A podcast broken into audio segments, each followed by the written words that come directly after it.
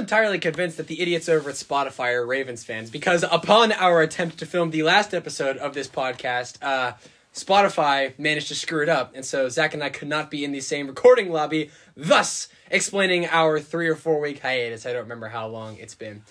Free agency is in full swing, ladies and gentlemen, and despite Spotify's best attempts, Zach and I have been following along and been informing each other of the great signings uh, that have become of free agency. So, this week, as me and Zach return from our hiatus, we're going to be talking about free agency, everything that the Steelers did, and a couple things that they didn't do. We're going to go over, uh, generally speaking, the way the draft is going to go and the way that we want the draft to go for the Steelers. I'm, of course, going to bring to the table my pickles pondering for the week. And after that, we will conclude, as we always conclude, with Zach's hot take of the week. So, thank you, Spotify, for just sucking and preventing us from filming our podcast for the last couple weeks. But, ladies and gentlemen, we are back with more Steelers news. Hello and welcome back to the podcast, two Steelers fans in a pro football world. I am Zach. And I am Dill. And we are here to bring you all of the news from the NFL, USFL, and XFL from a Pittsburgh Steelers perspective. And we are back after a long hiatus that Dill was mentioning. A whole bunch of crap with Spotify. Uh, but uh, it seems to be better now. Me and Dill are actually both recording in studio together. Yeah. Uh, and uh, we. this is, this is something of a studio. Yeah, this works as a studio, and uh, we will be. We've figured out the well. I guess Spotify's figured out the issue, but we will be back to doing regular recordings after this, um, and we will most likely be doing a live recording of the draft. But we will keep you posted on that. Uh, but we're back uh, in normal rhythm for a while, and there's been a decent amount of news since we've left, but I think it's better to cover it all at once instead of the pieces because you guys are going to have a much more interesting episode to listen to uh, this time. But starting off, we're going to talk about free agency. Free agency, uh, let's just say, you know, to some extent, we might not have been as busy as we hoped. There's probably some signings that we let go that we might have liked to have had. Um, but I think that we've done pretty well in free agency considering, and especially considering the history of the Steelers, a franchise that doesn't usually lean heavily into free agency. I think we've made a lot more signings than I think people would have assumed that we would have, considering we usually like to work in house. So we'll go over some of the biggest signings, as well as some people that we've kept, uh, you know, that we re signed, and some people that we wish we didn't let go. Uh, starting off, I think a big person that we probably wish we would have kept is Cam Sutton. I think uh, letting him go really sucked. I mean, honestly, he he got a pretty decent deal from the Lions. I know with how our cap was working at the beginning of free agency, it was a little bit understandable why we didn't have the room then to make him that deal. We were able to restructure a lot of contracts since then and get more cap in other places but when he was looking for a deal, we didn't have the money to offer him a good deal when the Lions offered him a good deal. And you got to take the deal when you have it, you know? We offered him something. It was like, I, I think it was only a one year deal because Yeah. apparently that's all the front office is capable of offering guys at this point one and two year deals. Well, yeah, because we've only offered at least re-signers one and two year deals. Um, I mean, everybody else. Uh, well, most of our free agents have gotten that we've brought in from other teams have gotten two year deals. You know, Yeah. a couple one year deals, but mostly two year deals. But I feel yeah, like, I feel like most guys that you bring in from the outside on one year deals don't really stick around. They're just kind of like placeholders until like it's it's almost like placeholders of like until the turnover of the new league year. So you get guys to kind of plug the holes for this upcoming season, so that next season when the draft comes around again, you can fix those holes. Because we got bigger holes now that need to be fixed now, and then next year obviously there'll be different holes that we need to be that need primary fixing. Or Yeah. the terminology. and like speaking with that, I think I kind of like doing that with you know having the one and two year deals, um, kind of get us through this period right now. Despite the fact that we actually had a pretty solid season, made a attempt to get to the playoffs at least by the end. It it wasn't pretty, but we had a good season. Regardless of what you think about what happened, I don't think it's a stretch to say that we had a good season. Not a great season, not an amazing season. We had a good season. Especially when you factor in the fact that it was a major rebuilding year. We were coming off of having a Hall of Fame quarterback for 18 seasons and then immediately getting a new quarterback while also having problems at a little bit wide receiver that we had to fix, problems, major problems at O line, having major holes in our defense. It was a rebuilding year on almost every phase of the team, and yet we still made it out with a 9 and 8 record Yeah. with a rookie quarterback and a uh, MVP. uh, if for people who don't know that, it's Nickelodeon's most valuable player. Oh, I, Dear I don't know what. I, for some reason, my brain immediately went to like not valuable player. And I just thought of Matt Canada. I, Uh, know- no, I but- forgot that Mitch Trubisky was voted the MVP. Yeah, Mitch Trubisky was voted the MVP the first time that they ever had a Nickelodeon Yes. uh, football game. And he never played another game for the Bears. Yeah, and yes, bringing up Matt Canada, we also had a problem at our offensive coordinator, which we still have, uh, which is probably why we're not going to make a deep playoff run next year. But oh well.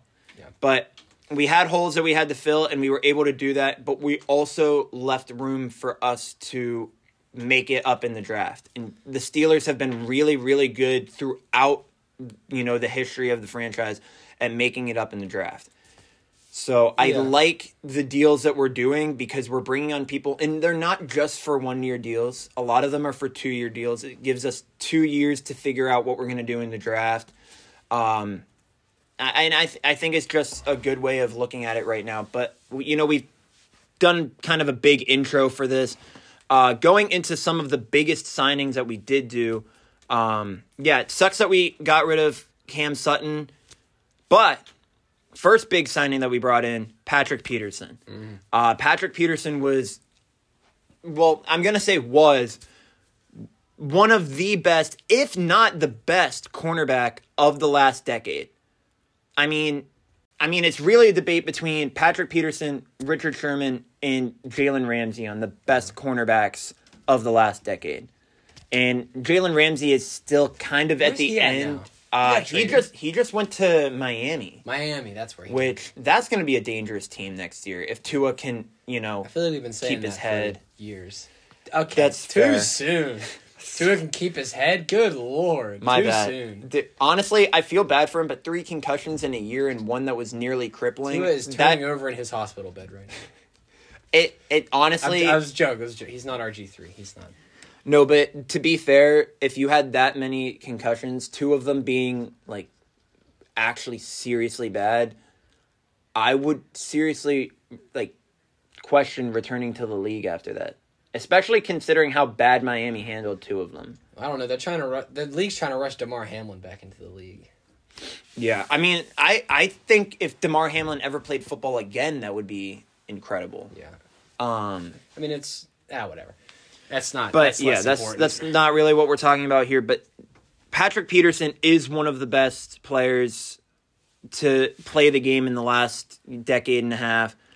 Um, but that being said, he's played for a while. He's about you know mid thirties, leaving his prime. But the one thing that I do want to mention here is last year playing with the Vikings was his second best statistical season of his career. And we're talking about a player who has been named to the all decade team and has one of the best rap sheets of any cornerback in the National Football League. also almost a really bad Vikings defense. yeah, and he's almost a surefire Hall of Famer.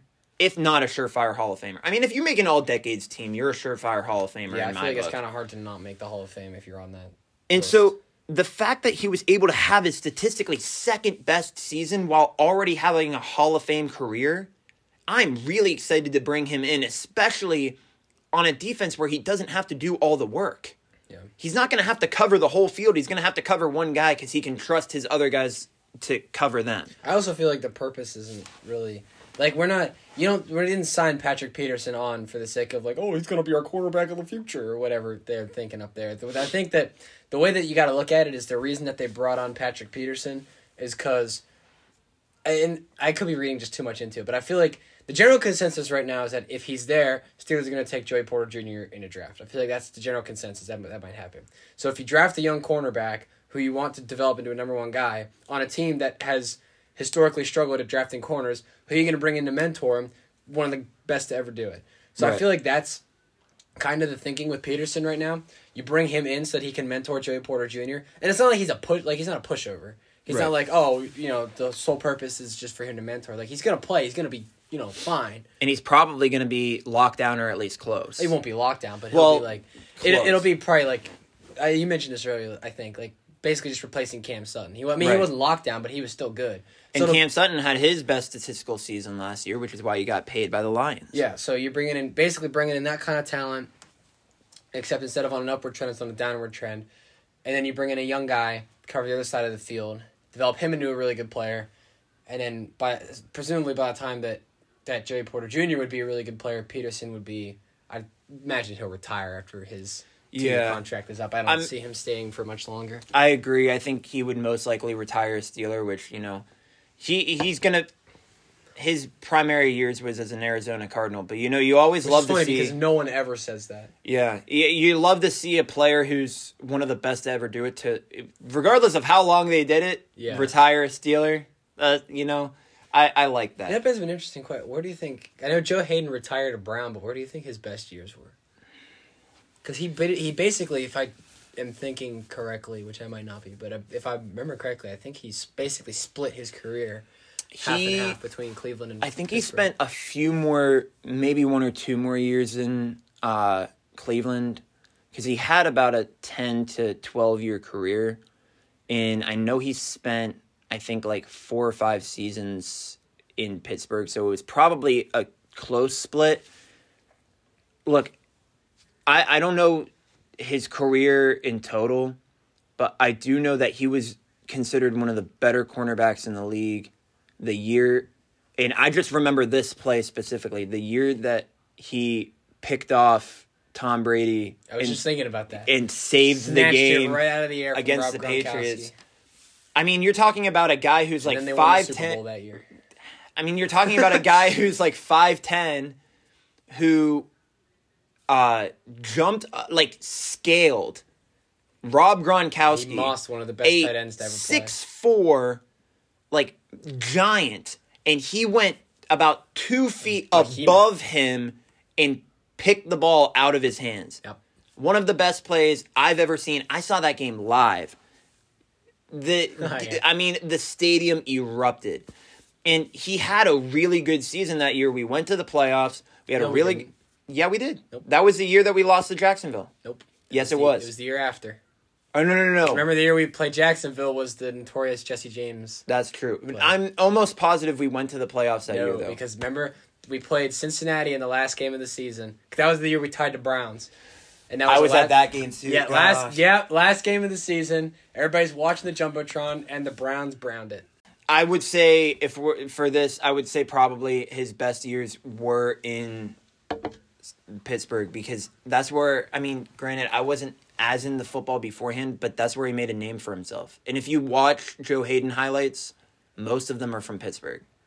That's just because nobody wants to show the Browns on any highlight reel. But still, I I mean, for argument's sake, I think he probably did better in Pittsburgh. But I understand wanting to retire Brown when you've spent half your career in two places, and one was the one that drafted, Drafted you yeah. and brought you into the NFL.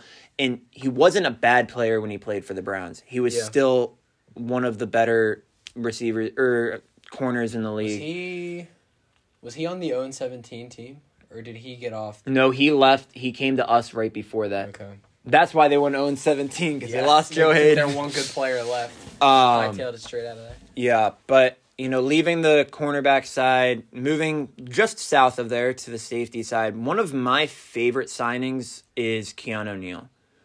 Um, he's I not. Keep, you keep saying Keanu, and I keep thinking you're gonna say Reeves, and then you don't. and so instead of getting the NFL, I get the Matrix. Um, hated but. Keanu Neal, I, I, he's somebody that he's never. He wasn't a starter for Tampa Bay. And he played for the Falcons right before that, and I don't believe he was a start. He might actually on the Falcons defense. Yeah, he probably it- was a starter. All you have to do is have a pair of working legs to be on the starter on the Falcons for crying out loud. But um he was a name that I had heard before. And I, I like most people listening to this podcast know this. A big judge of like if I know a player generally, you know, you know if somebody's bad because like if you hear their name because, you know, you can tell that that's why you heard their name because they're bad. But if you know somebody's name and it's somebody that you like look at the comments and people are vaguely even vaguely excited for, if you've heard their name in the National Football League, you can generally assume that they're pretty good. And that especially as, you know, people like me and Dill who look a lot closer into this, but more from the Steelers side. So like we don't hear every player on every team.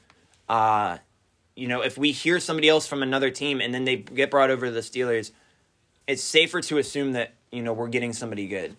So I'm actually really excited about Keanu Neal. Uh, he's been, you know, not necessarily a ball hawk, but he's been one of the best hard hitting safeties uh, that we've seen in you know a decent amount of time. Uh, right now, I'm I'm gonna go out there and say I don't think the NFL is really strong with safeties right now. You know, Yeah. you have that top tier of Minkah, Budda Baker, Jeffrey Simmons, um, Derwin James, and maybe one or two others. After that, it just drops. Like Yeah. you don't have a middle tier there. If I would put anybody in there, I would probably put Keanu Neal. And I like having that, you know, somebody who can just come in and absolutely blast somebody off the gun. Somebody who's not going to miss tackles. And we've been missing that on the Steelers for a really long time. And the way that I see it, and somebody else brought this up in the Steelers group chat that I'm in, it's almost like having a third middle linebacker. Yeah. And I really like that because our middle linebackers have been missing, and we brought in two more, which we can touch on a little bit later. But having a third that you okay, if the first two miss their tackles, the Keanu won't. Now we have a third guy to miss Right. the tackle. But the the fact is, is like you you brought in three new guys at very similar positions, if not the same position. And, and I think that's a really good plan. The other two, we'll go into that. Cole Holcomb Who's the other guy? And I keep Landon Roberts. forgetting. Landon Roberts. Um, Cole Holcomb is solid. He was on a porous Washington football team, uh, Washington Commanders, whatever. Um, Washington, I can't say that. he was, uh, you know, pretty solid. He got, I think, one or two interceptions. Um, was high up on their team in tackles. He was pretty much the stereo, like the dictionary definition of when you think of an average player. That's, I mean, that's basically what, like smack ass, smack in the middle. Yeah. Because I can't swear on this podcast. Um, but he's I, I'm I'm good with that because another person that we let walk was Robert Spillane, and from what I hear, Cole Holcomb is basically textbook the same as Robert Spillane, only he is faster, and also he got a pick, which means he's not totally garbage in coverage. so look, Is that really how low the bar is for our middle linebackers? Like, wow, Honestly- he doesn't suck. Let's go. We got him. He can. look at this point. He'll only miss a few tackles instead of all of them. Devin Bush. Uh, and well, that was another thing. I don't believe he missed a lot of tackles last year. No, because it's really hard to miss a tackle if you're not going to make a tackle. In, like, if you're going to make an effort to make a tackle in the first place. Yeah, That was a shot at Devin Bush, by the way, because I think you were talking about Holcomb. I when was you, talking when about you said he didn't miss any tackles, and then I made it about Devin Bush. Um, but I I like bringing him in, especially you know having him be somebody that might be a little bit more rotational, um, or just you have him on the line, you know, fighting like we had Robert Spillane doing, and then you have a Landon Roberts kind of in the back. Um, but a Landon Roberts was somebody that also he was actually a top tier uh, linebacker last year, but a lot of people didn't really hear his name because he was on a Miami Dolphins team that was run by their offense, not their defense. So he didn't get a lot of you know media attention. But if you really look at it, and this is really entertaining, he had a his tackle and uh, tackle for loss numbers were higher than Myles Jack, Robert Spillane, and Devin Bush combined last year. That means he got at least five tackles. Um, he was, I believe, in like the one tens for tackles. Which any anytime you get over hundred tackles, Myles Jack at like hundred? no, Myles Jack was at like he he was doing well at the beginning. He was on pace, and then he ended up getting like eighty something. Oh wow, so I way overshot that. Yeah. If like, in you know, feel free to fact check me on this. I did hear it from somewhere. Um, Somewhere on you know Reddit. um, It came to but there, th- regardless if you know the main tackles are in on this, there was Lord whispered it to me in my sleep. he was he was still. I know tackles for loss was for sure. He was better than all of them combined, and still he was miles ahead of them. He- Miles ahead of Myles Jack. Shut up. but regardless, he was miles ahead of them in like individually. Even if it wasn't combined, he was better than each of them individually, and that's not a contest. And again, like we said earlier, What are you telling me? It's not like it's not a contest. You Do not to dispute this. You are not, not- allowed to dispute this. you are not allowed. But what I'm saying is, it's an upgrade at probably our biggest hole on defense. You cannot argue that. And I'm I'm really excited to see him uh, come in here. I think he's gonna bring. I think we we need a physical presence in our in the middle of you know our backfield. Yeah. Like we we haven't had that. We've had a at least in the We've last had- couple of we've years. Had, no, okay, look. We've had a physical presence in the backfield. Problem is, it don't ever leave the backfield. It just sits there like a brick.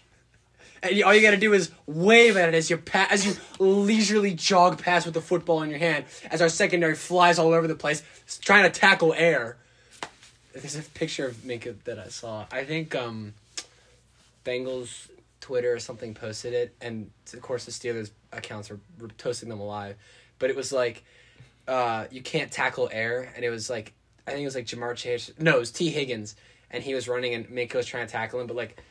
Tee Higgins is in one spot, and Minkah's like probably half a yard to his right, like lunging forward, like just st- straight forward, not at Higgins, just forward, and looks like he's trying to tackle the air. And then the Bengals lost that game. Um, That's what you love to see.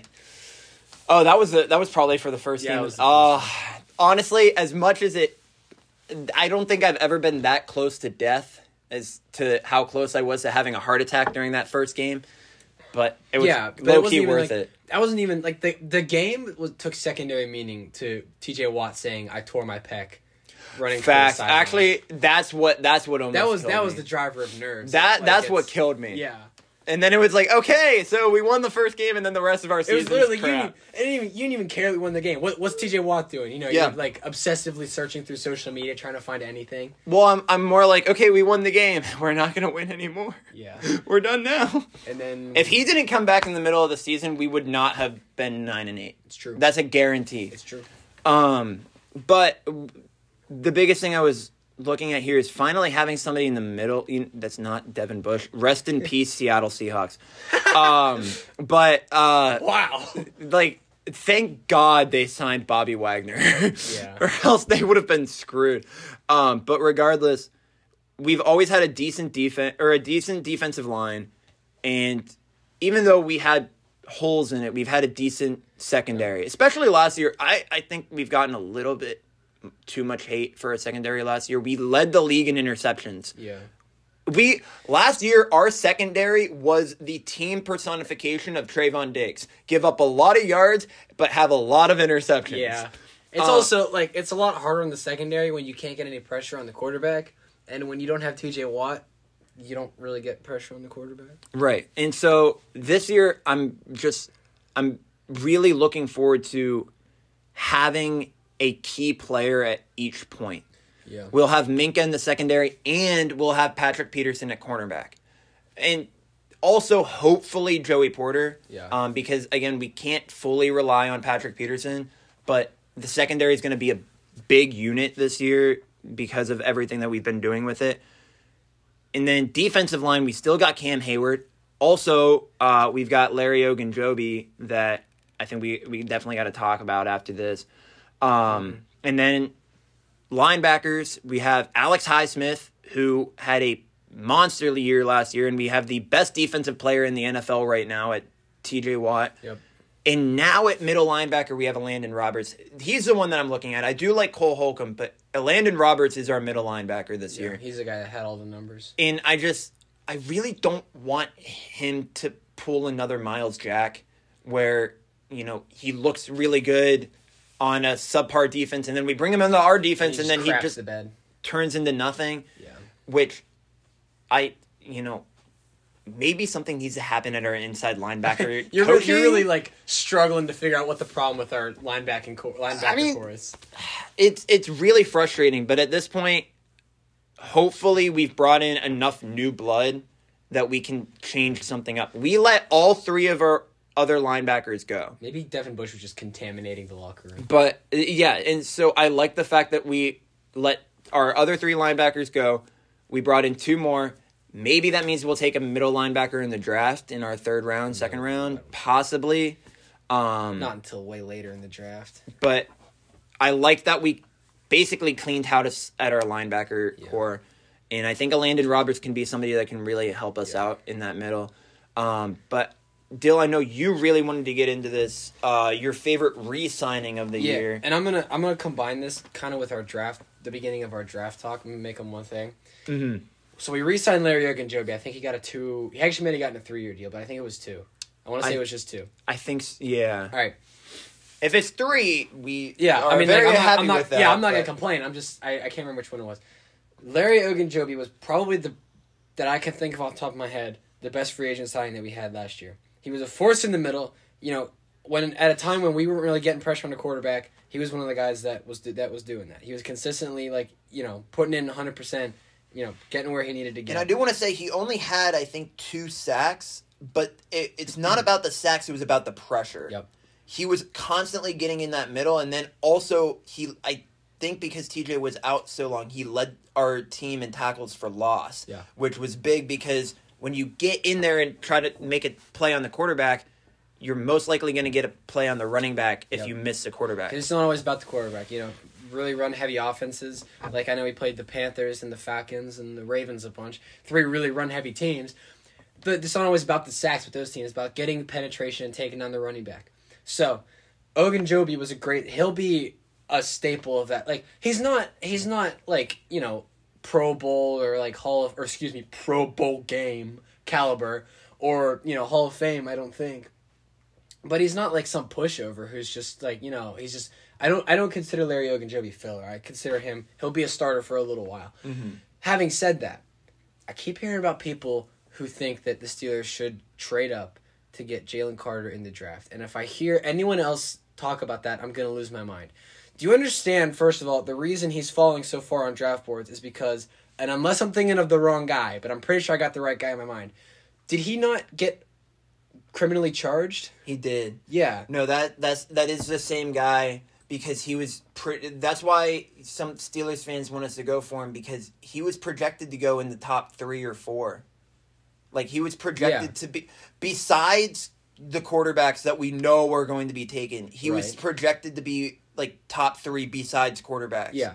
like one of the best prospects, but he couldn't right, keep so- it together. Yeah, outs- so the man, so the man clearly has, you know, issues. Like some, Mm-hmm. I don't remember what he got. Was it wasn't speeding? Did he get into a car accident?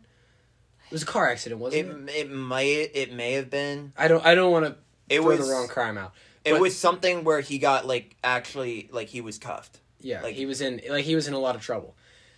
So, to everyone proposing that we trade up and make a special effort to get him, I ask you this. Have you ever heard of a man named Deshaun Watson? Who we watched Cleveland take through legal trouble. We watched him get put on the field after the legal trouble. And we watched him stink up every single football field he touched. Now, I'm not saying Jalen Carr is going to do that. What I am saying is do you really want to trade up for a guy who has legal issues now and probably will have them again because repeat offenses tend to be a pretty common thing? Don't what why?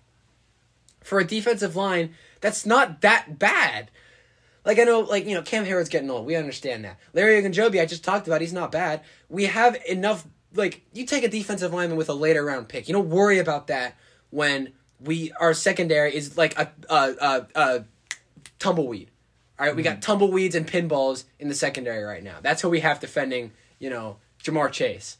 All right, like and an O line that's like you know one of them little stick fences that you build when you're three and need a project for preschool. All right, That's I do love how they're right calling now. themselves the picket fence. I do love that. That that's is- actually good. that's, one of the best names Yeah. in the NFL right I now. do I do like that. But my point is, you know, we this is a team that still has Dan Moore at left tackle. How in the name of the Lord can you sit here and say that anything is more pressing than fixing that? Matt Canada is still employed and Dan Moore is still a left tackle. We have more pressing issues, and I know you don't draft coordinators. I just had to throw that in there because I'm still mad about it. What? What? You're looking at me like you want to say I something. do, because this is gonna go along with the Dan Moore thing. Considering we have the picket fence up front, Dan Moore is our open gate. Yeah. I like that. I like that. So we we gotta lock this gate. We gotta lock it so up look, tight. You need secondary. You need offensive linemen. Do you need defensive linemen? Sure, but it's not like that's the most pressing issue right now. And and certainly not an issue where you would go and take a guy who's in hot water already. Our guys don't do that until about three years into their career. In a, another Don't wave your hand at me like that was something good. Like, yeah, that's a normal thing that happens. Stop it. Um, I, you- got a point there. But uh, another thing that I do, like uh, going along with this, if we were gonna trade up to get Jalen Carter, to do that you would ha- either trade away a current player who I can't think of a current player that Give we would Dan be- Moore. I can't think of a current player that we would be willing to give away. We'd have to give Dan Moore and picks to get somebody to take him. They don't have to give us nothing. We just give him for free. But to be but to be honest, we would have to give a player and or like we would I can't see a player that we would want to give away to like for somebody like that. Yep. You know? Yep. I could see, you know, we've brought this up possibly giving, you know, like if we want a defensive lineman from the draft, actually, that's the same thing. Uh, if we want a wide receiver from the draft, giving them one of our wide receivers, but we take another one. It's like Yeah. a give and take. It's the same thing. Uh, I can't think of anybody that we would want to get rid of on the O or on the D line for this. But then also, if you don't do that, then you're giving up picks. And this is we've talked about it. So last year was a rebuilding year, Yep. and we did pretty well with it. But this year is also still a rebuilding year Yep. Because we still have glaring holes that we've mentioned that we need to fill. So why aren't we worrying about those holes? Yep. It, if you give away picks to get up there, you just forgot about all of And those you're, pro- holes you're prolonging the process of rebuilding. and you're fixing a hole that we don't have. It's like having a hole and you just it's like having a leak and you decide to put flex seal on the one part of your pipe that's not leaking. I'm very glad that you said flex seal because I was gonna say flex tape if you didn't. So I'm very glad we were on the same wavelength right there. But it, it's it's the same thing. You're plugging a leak that you don't have and then wondering why It's like it's like if you had a pipe that's like you could tell it's like on the verge of bursting, and then you have a pipe that's literally missing like a chunk of it, and instead of flex taping the big chunk, and you know patching up the water there, you douse the entire other pipe that's not even broken yet in flex tape. Exactly. Flex tape the right pipe for the love of humanity. Exactly. But in that that's the thing. There's glaring needs that we need right now. It, this is not the thing to go for. But going into the draft, some of the biggest needs that we've talked about, cornerback, Yep. O line. Yep. Right now we have two first round picks. Technically, on a technicality, because we got Because had Miami to forfeit their screwed theirs because over they decided because they they were going to call. Could Yeah. you imagine? Could you? Could you imagine? could you imagine? The Steelers call Joe Burrow right now. Like, hey, Joey, Joey, Joey, Joey, Joey, come, come, come to Pittsburgh. Come to Pittsburgh. How much we got? How much we got? How much? How much? Pulls a dollar out of his pocket. I'll give you that much. I'll give you that much, Joey. Could you imagine if they did that and then lost draft capital for it? That's what Miami did with Tom Brady. We don't want him. We don't need him. We don't like him. Joe, Joe Burrow, great guy. I'm sure he's a nice guy. Can't stand him. He's one of our rivals. Why in God's name are you calling one of your biggest rivals? You know he's not going to come to you. You know he's not. You guys are rivals. That's how this works. You know he's not going to come You call him anyway. All you're doing is asking Roger Goodell to put his foot down. Exactly. All right, and and Goodell, what was he doing? He was busy lounging around trying to figure out how to plan a European division for some Actually- stupid reason. Actually, Robert uh, uh, Goodell was probably having lunch with Tom Brady when they called him because you know that, that's his golden boy right there. yeah. It's like uh, Goodell is like or Tom's sitting there and he's like, uh, Roger, I gotta take this right now. Comes back, you're not gonna believe who just called me. Roger, you're not gonna. It's like getting a call from your ex. You are not gonna believe the stupidity on the other end of this phone. Roger's like, Oh. all right, Tommy, how many draft picks do you want me to take away from him? Oh, like five. Oh, well, we, we can't do that. They'll know we had lunch today, and you can't tell Gisele about that. Oh, that was back I don't when- think he needs to tell Gisele much. uh, Uh, but anyway, anyway, yeah. that's a joke for another day. yeah, so they had to forfeit their first round pick because of really stupid circumstances. So we Right. get, we have pick 32. And, we have pick because Chicago decided to absolutely suck. Thank you, by the way. Uh, thank Chicago. Thank Houston for Oh, going facts. for two on the last game of the year. uh, thank you, Houston. Uh, they gave us a, you know, the 32 pick for Chase Claypool. Ah, thank God. A fleece and a half. Oh dear goodness. Less oh well, they're gonna they're gonna love when he uh, celebrates early against the Vikings twice a year. Um, but so we have two first round picks. Yep. The first one, and we said technically the same thing about Kenny Pickett last year, but the big thing that you have to think of is will Joey Porter fall to us?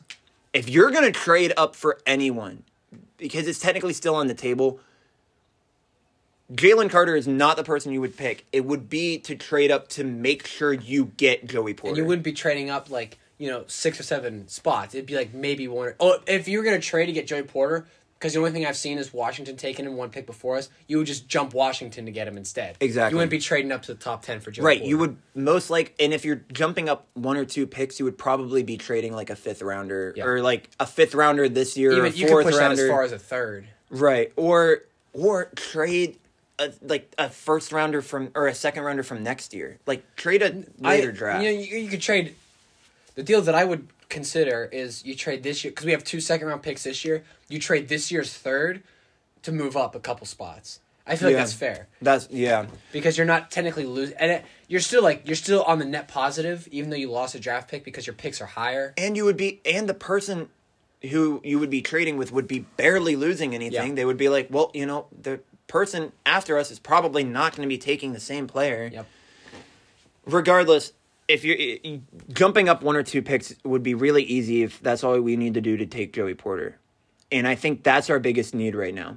If you our secondary is in prime position, we're missing one, maybe two pieces.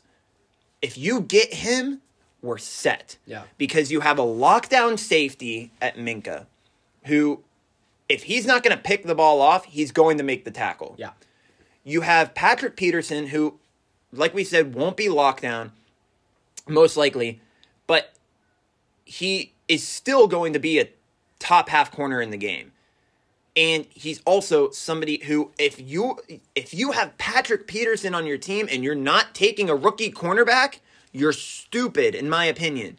You need somebody. You have somebody who's on the decline, but is one of the best of the decade take somebody who can learn from him, like Joey Porter Jr., who is probably the best cornerback in the draft. If he's not, then he's like in the top three.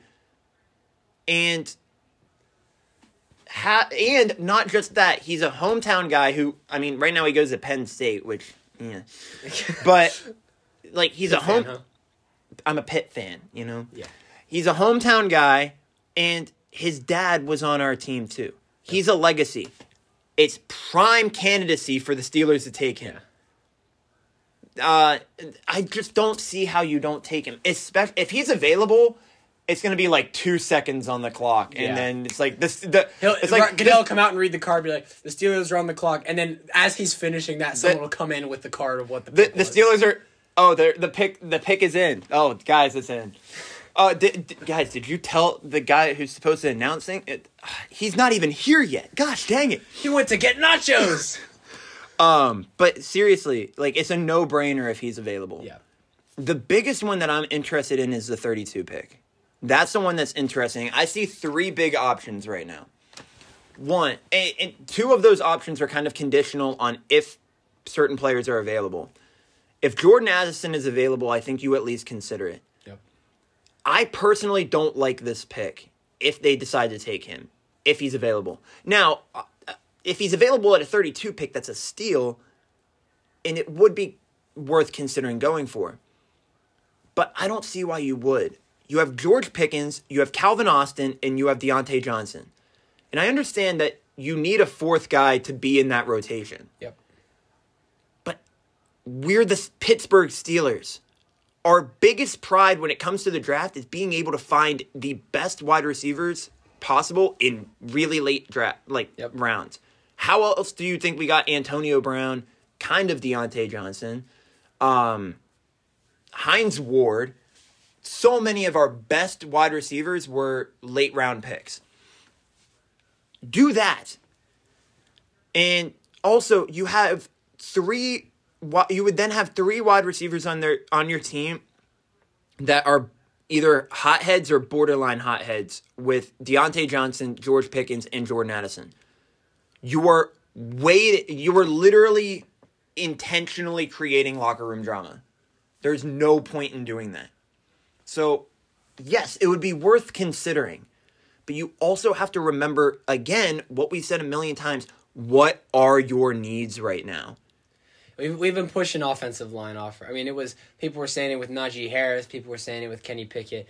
Now I think you're entering your third year of still needing O line help. You gotta like, you have to. I mean, it's just not. Mm-hmm. You know, you can't, you can't, you can't not do that. Right. And so that would be another one that's not necessarily conditional. It's a very, very deep O line draft. Yeah. On the O line, though, I don't think you go. Obviously, you don't go center. Mason Cole is Yeah, he's doing. He's, He's- doing pretty good for. he's himself. doing really, really well. He allowed one sack last year, which on our O line is really impressive. Um, actually, that's just impressive in the NFL. If you allow one sack on the O line, that's that's good. And he was only out for half a game, so I mean, it's not like he probably would have allowed a sack during that half Yeah. a game. Um, our guards have been fixed, in my opinion. Our, I mean, Kendrick Green was one of our guards, I believe. Yeah. Uh, so luckily he will not be starting. Thank God. But we brought in Nate Herbig, who isn't a big name, but he's somebody that can be in rotation with Kendrick Green, and you know, not having Green on the field all the time is, I think, better in my opinion. Dill's hate for Dan Moore is a little bit my hate for Kendrick Green. I think he's, I, I don't think he helps us at all. Um, but I like bringing in Nate Herbig. One of my favorite uh, probably up there on my favorite offseason move so far is bringing in Isaac Seumalo. He played over 1,300 snaps with the Eagles last year and only allowed one sack. This includes playoffs. This man was incredible. And the Eagles went against some of the best defenses, because I said this is including playoffs, like went against major defenses. This man allowed one sack. He started every single offensive snap last season. That's all. That's He, I mean, you saw how well uh, Miles Sanders ran last season. You saw how well, uh, you know, Boston Scott and these secondary running backs played for them last season. You saw how well Jalen Hurts ran last season. This man is born to play in a rushing offense. And that's what we need again. We need Najee Harris to not be swarmed by defensive players five yards back in the field. You know, we need Kenny Pickett to not have his head on a swivel and not turn into freaking Tua, you know, because he also had two concussions last season, which I think one was said to technically not be a full concussion, but it was concussion protocol. But still, you had another, like our cornerback had almost multiple con- concussions. yeah. So we we need protection there, and we got that at center, guard, and the other guard. I think if I think if you go guard again or center, do that late round seven six, do that late as backups because we did lose J.C. Hassenauer. who was our backup center last year, uh, who played a couple times when Mason Cole got injured for that half game. Yeah. Um, I think you pick somebody up there so you have somebody as an option. Same with guard, possibly somebody you know to be in rotation with Green and Herbig. Interior O line is not our need. Tackle is our need. We did bring in Le'Raven Clark, so we we brought in the Raven. That's not good. Um, so we brought in somebody as a tackle, but through his career in the NFL, he's only ever been a rotational guy. That's not somebody who's going to take over for Dan Moore, and we need somebody who's going to take over for Yeah. Dan Moore. So I, I think the big, the best option to go with at the 32 pick is an offensive tackle, unless one player is available at 32. In my opinion, that one player has got to be Brian Branch. I don't know nothing about him.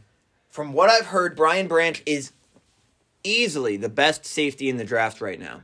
It's not really an option.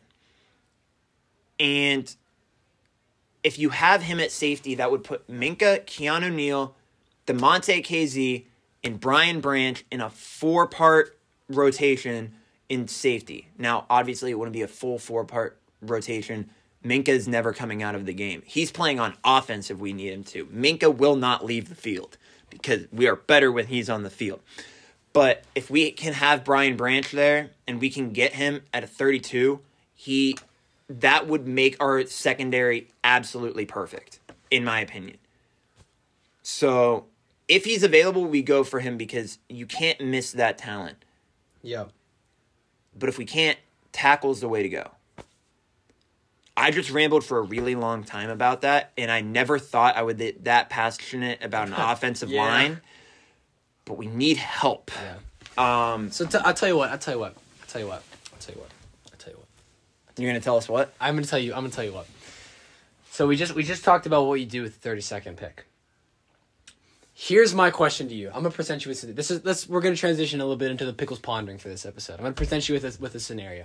I'm gonna give my take on it a little bit because I actually want to talk this episode. All right. Anyway, so Joey Porter Jr. is not there pick 17. Fine, whatever. Let's say we take your your uh, golden boy, your Brian Branch. We take him at we take we take him at pick 17. So we t- we we take this we take alignment at pick 17. Theoretically, that solves our, our offensive line problem for the most part, anyway.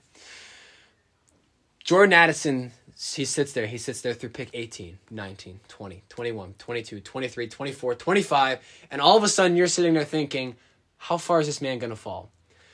Do you then trade your 32nd pick to jump up and get at it? So you, this is this is how you in in my mind this is how the trade package looks. Let's say you want pick 22. We'll go with pick 22. That's 10 spots up. Mm-hmm.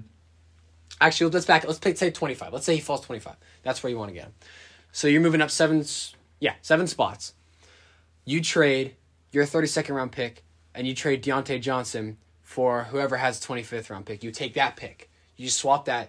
Do you take Jordan Addison with that package? Because in that scenario, right, you're getting rid of one of the problems, which is ego in the locker room. Now all of a sudden, it's not three guys that you have to constantly feed the ball. It'd be two because you have two essentially number one wide receivers. So, when you look at that at face value, it seems like a win-win, right? I mean, it's like you know, great, wonderful, cool, awesome.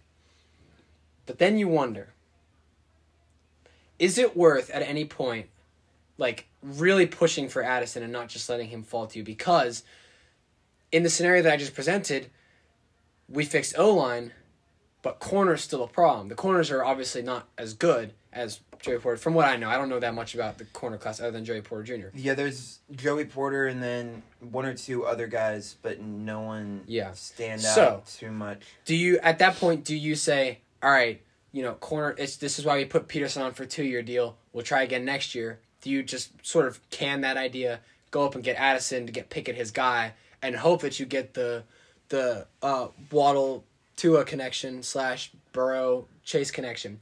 Do you try for that? Or do you sit there and say corner is what we need. Let's just take one of the lower level guys. In my mind the way that I'm looking at it, I almost feel like you take the receiver. And I'm only saying that because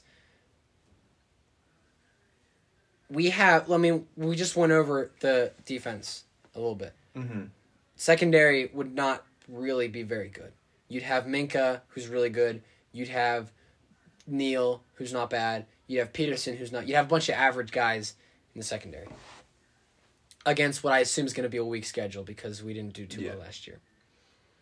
And then you would have. So this would be a year that Pickett could grow, and you'd give him his former number one option so that he can go right back to that. So I feel like if there was ever a year to do that, it's if there was ever a year to can that, it's this year.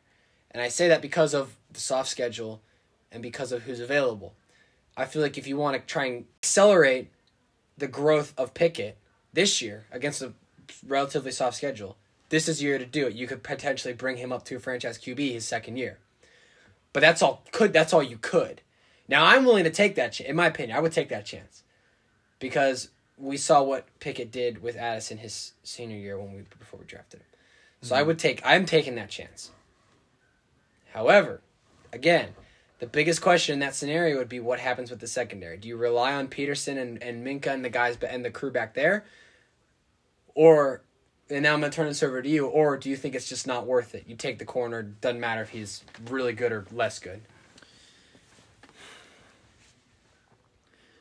I understand where you're saying, and I think that's a that's a good point. And th- another thing that I did want to bring or bring into it is, we're not going to be making a Super Bowl push because Matt Canada is still on our team. Correct.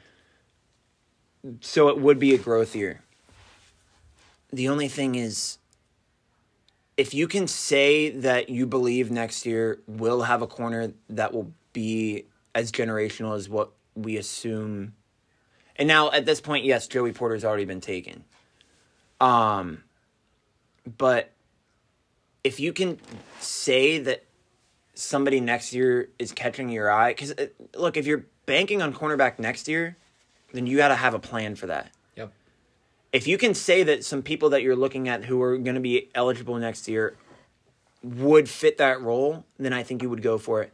There's just something that doesn't feel right about this season. Everybody like accenting the Pickett to Pickens connection, saying that this is going to be us going forward. This is something that we're really excited about. Steelers media has been blasting that, but then we go and draft Addison, and we make that our number one and I think it could help us, but I just to me that leaves a little bit of a bad taste in my mouth having two people who the entire fan like you would have two separate options of the fan base saying this is our QB wide receiver connection that we're pushing for.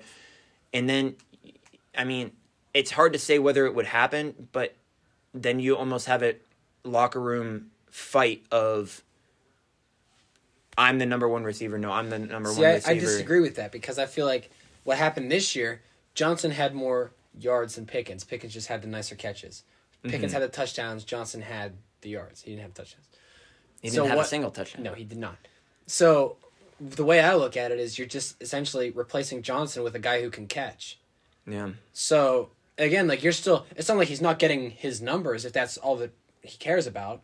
You know, he's still getting plenty of yards and like he's getting Right. the first downs and all this junk. He may not get the touchdowns, but I feel like that's not like it isn't like I again you could look at it like Tyreek Hill and uh, Jalen Waddle. You know, true. like Tyreek Hill's the big, the flashy guy that everybody thinks of, but Waddle's no. I mean, he's no pushover. You know, like he's he's still he's really good. It is like it. It doesn't become like one and two. It becomes one and one. Yeah. I I do think the the only way I would be happy with this pick, and I've kind of gone into it earlier, but you would have to get rid of Johnson. Right. And, And, again, um, in, the, in the in the scenario that I pitched to you, you you would trade Johnson to whoever has twenty five. Go up get ass. I I think I would be okay with that.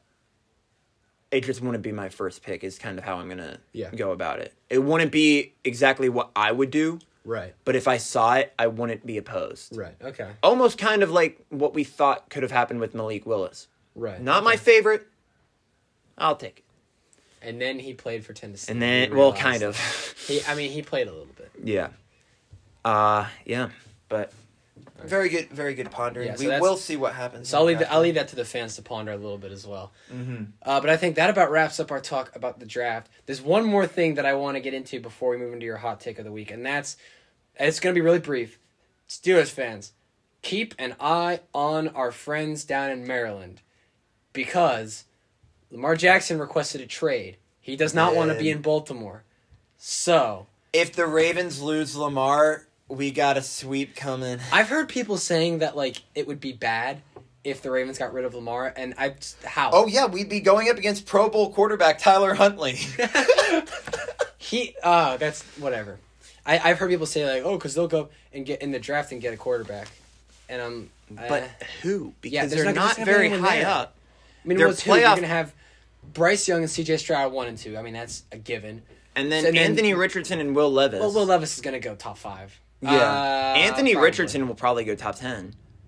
Yeah, but even then, I don't. And I feel like he's I don't know if he's going to do well. I think he could be a bust, but he's going to go top I think 10. he's. I think he screams bust to me. I didn't hear anything about this guy throughout college football season, and now all of a sudden in the in the off season, he's just whoop like on everybody's draft boards. Give me Mm-hmm. a break.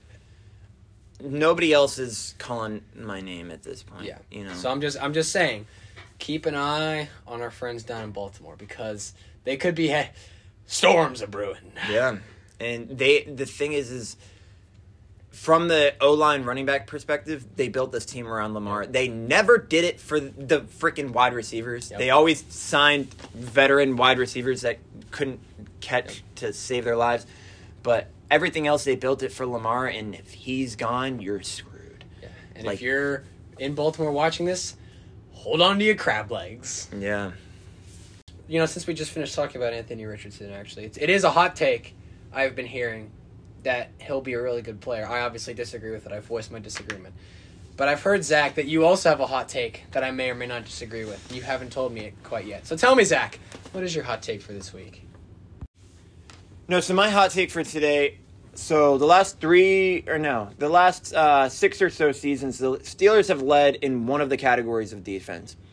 Uh, for six seasons, actually, I know that for a fact. For six seasons, it was sacks. Fortunately, last year we didn't lead in sacks. Eagles had record number in sacks. They were dominating, but Steelers did lead in interceptions. And I do, I don't know if people are tracking this, but we've got to be you know, the franchise with one of the longest streaks of having a defense leading in a major defensive category every season for so many seasons in a row. And I see that repeating itself for the two I just mentioned. I see us this year leading the league in interceptions and leading the league in sacks. Four sacks. We're bringing back Lario. We have Cam Heyward. We have TJ Watt.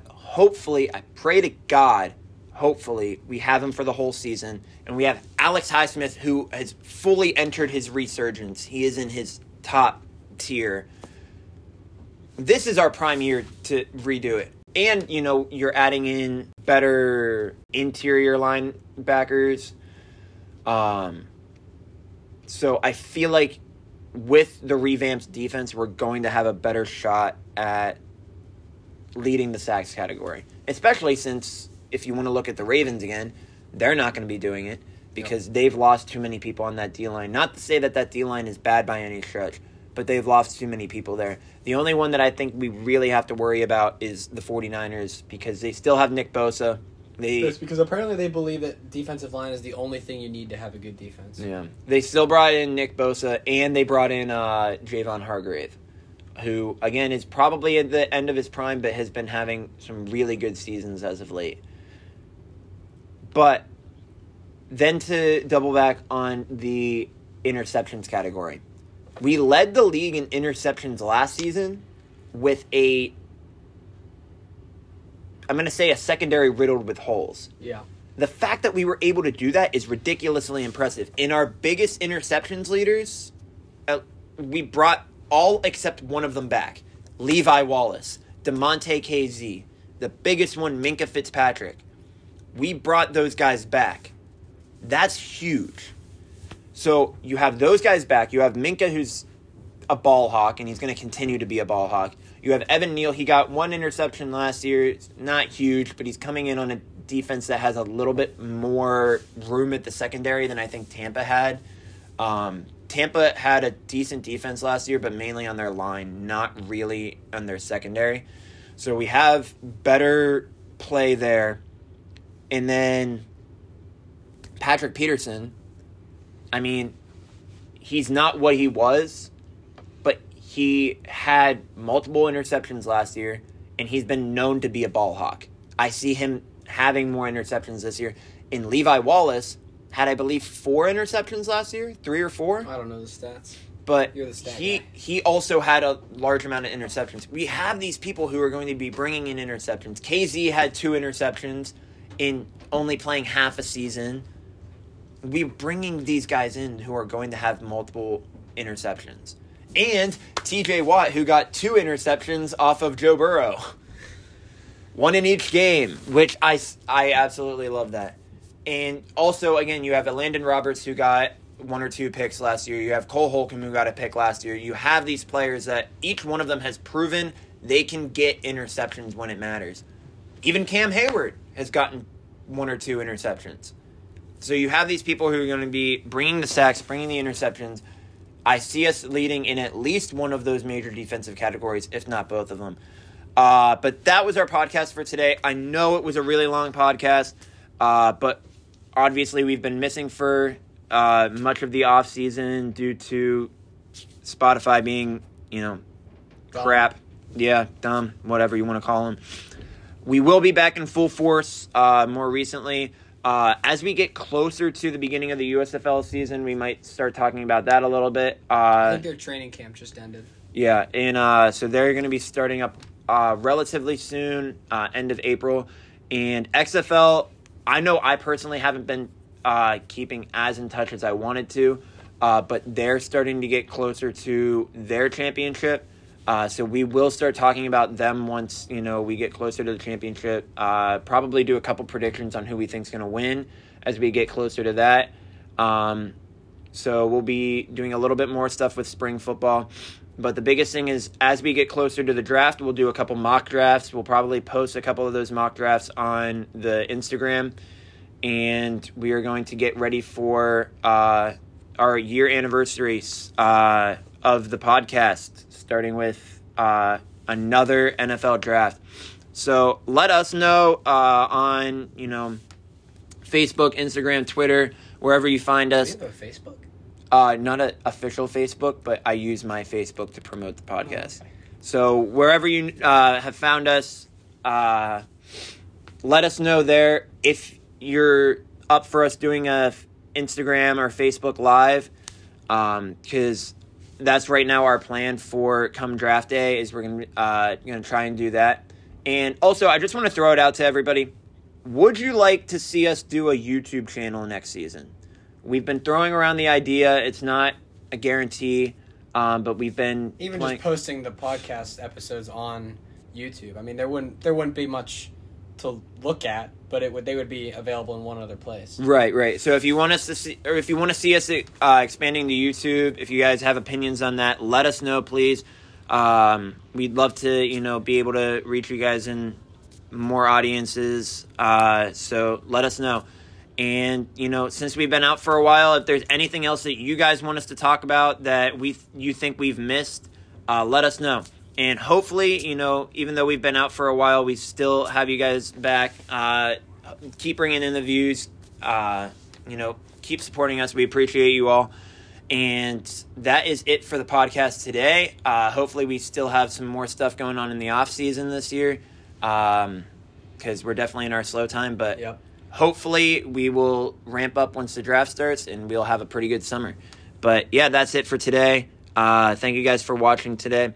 Uh, hope you guys enjoyed it. But we are going to end this podcast the way that Steelers fans end every day. Here we go, Steelers. Here we go.